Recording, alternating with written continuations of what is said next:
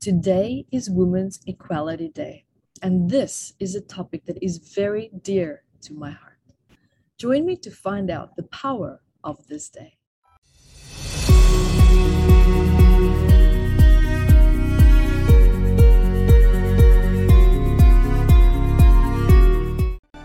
Hi everyone, my name is Yvette Rose, founder of Metaphysical Anatomy Technique. And guys, also join me at YvetteRose.com to find out about my latest research, healing work, and also free healing meditation and webinars that we do live and online as well. And guys, welcome here to today's topic, which is about Women's Equality Day. And this is a very special day because this day honors the passage of women who have been suffering for years and years and generations. And this is also to remind us all of you know, the challenges, the hurdles that all and many heroic women have had to overcome despite facing you know violence aggression discrimination and rejection and isolation from society because women's equality day serves as a very beautiful very beautiful and a powerful reminder of something meaningful for women in our lives and also around us.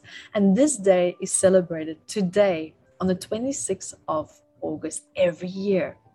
Now, American women in the early 19th century couldn't actually inherit property.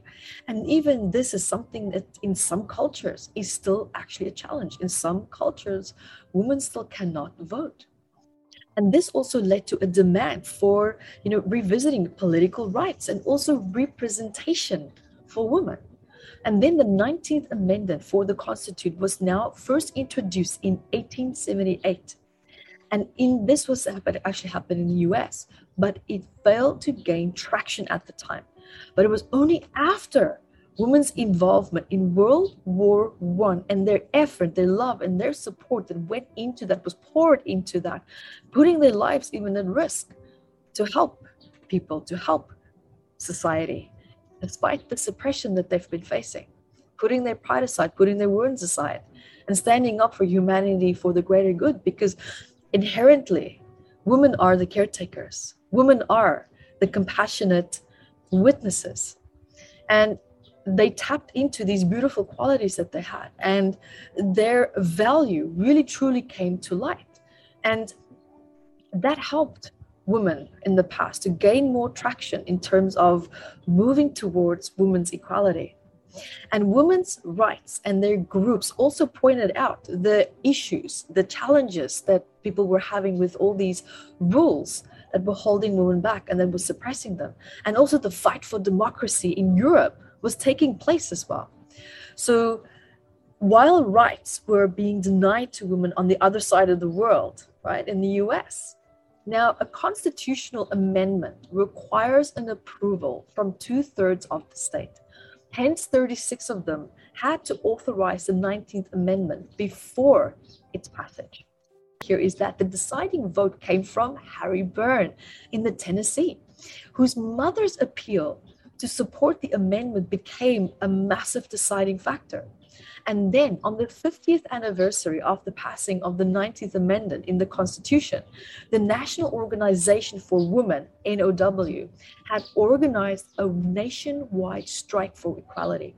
And then Congresswoman Bella, also known as Battling Bella, had then also designated August the 26th as Women's Equality Day. Following this strike, and this day was celebrated in 1973. Now, it also happened as a result of this movement is that the State Department joined efforts with other federal agencies to highlight women in science, technology, engineering, and also in math, which was also known as STEM. And these are also areas where women have been historically deeply repressed and also continue to face challenges where they're not treated fairly. And more female students now have the opportunity to pursue masters, PhDs, and also postdoctoral positions. And with that, women now continue to break barriers and to accelerate innovation. And ECS, also past President Esther, her contributions to the development of the battery system, you know, that is now used to power cardiac defibrillators, was celebrated by President Obama in 2008 for saving millions of lives. And then also we have Lydia Villa, right? A trailblazer also in the field of molecular biology, who was once told by an advisor that, you know, women do not belong in chemistry, right? She discovered that bacteria could be engineered and produce human insulin. There you have it.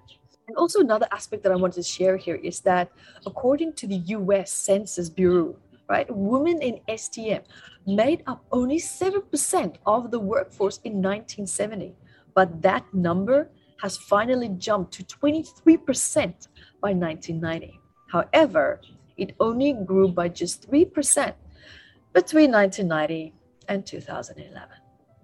Now, another point that I wanted to bring in here is as well with Women's Equality Day, it's also for women to honor your identity, honor your inner resources, honor the energy that you have available to you, honor who it is that you choose to be instead of trying to become something that you think society needs to see.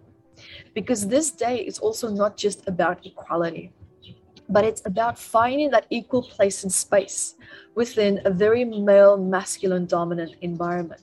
Because something that I've even seen in myself is where I try to be too masculine, I try to be too abrasive or aggressive or strong, trying to match the masculine energy that's out there, that masculine dominant energy. Because sometimes it can feel very intimidating, it can feel very overbearing, very overwhelming. And in order to match that, it also requires a change in identity. It requires a change in personality, values, beliefs, and also the amount of energy that you exert into what you do. And a lot of women have abandoned their beautiful soft qualities in order to match this masculine environment. And to the point where this emotional and psychological distress has even led to ailments. It leads to psychological disorders, depression, anxiety, um, ovarian, you know, ovary problems, also adrenal problems, chronic fatigue. Sounds familiar? That's why you are not in alignment with a life path that you're trying to step into by becoming something other than what you're not. And this day, I hope also that this day marks a very important turning point for women to stay true to yourself, for you to know and understand that you can be who you are, who you choose to be, and still achieve greatness and success. And the way to do that is through consistency. It's through consistency and believing that you can, and by letting go of needing other people to believe in. So, guys, there you have it for today. And subscribe here to my YouTube channel. Stay connected with me and go to YvetteRose.com as well. Check out what I'm doing because I'm always up to something. And until next time, be the light that you are.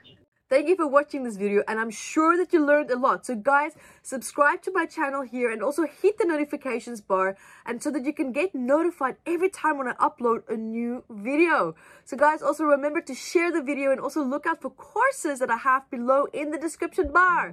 And until next time, be the light that you are.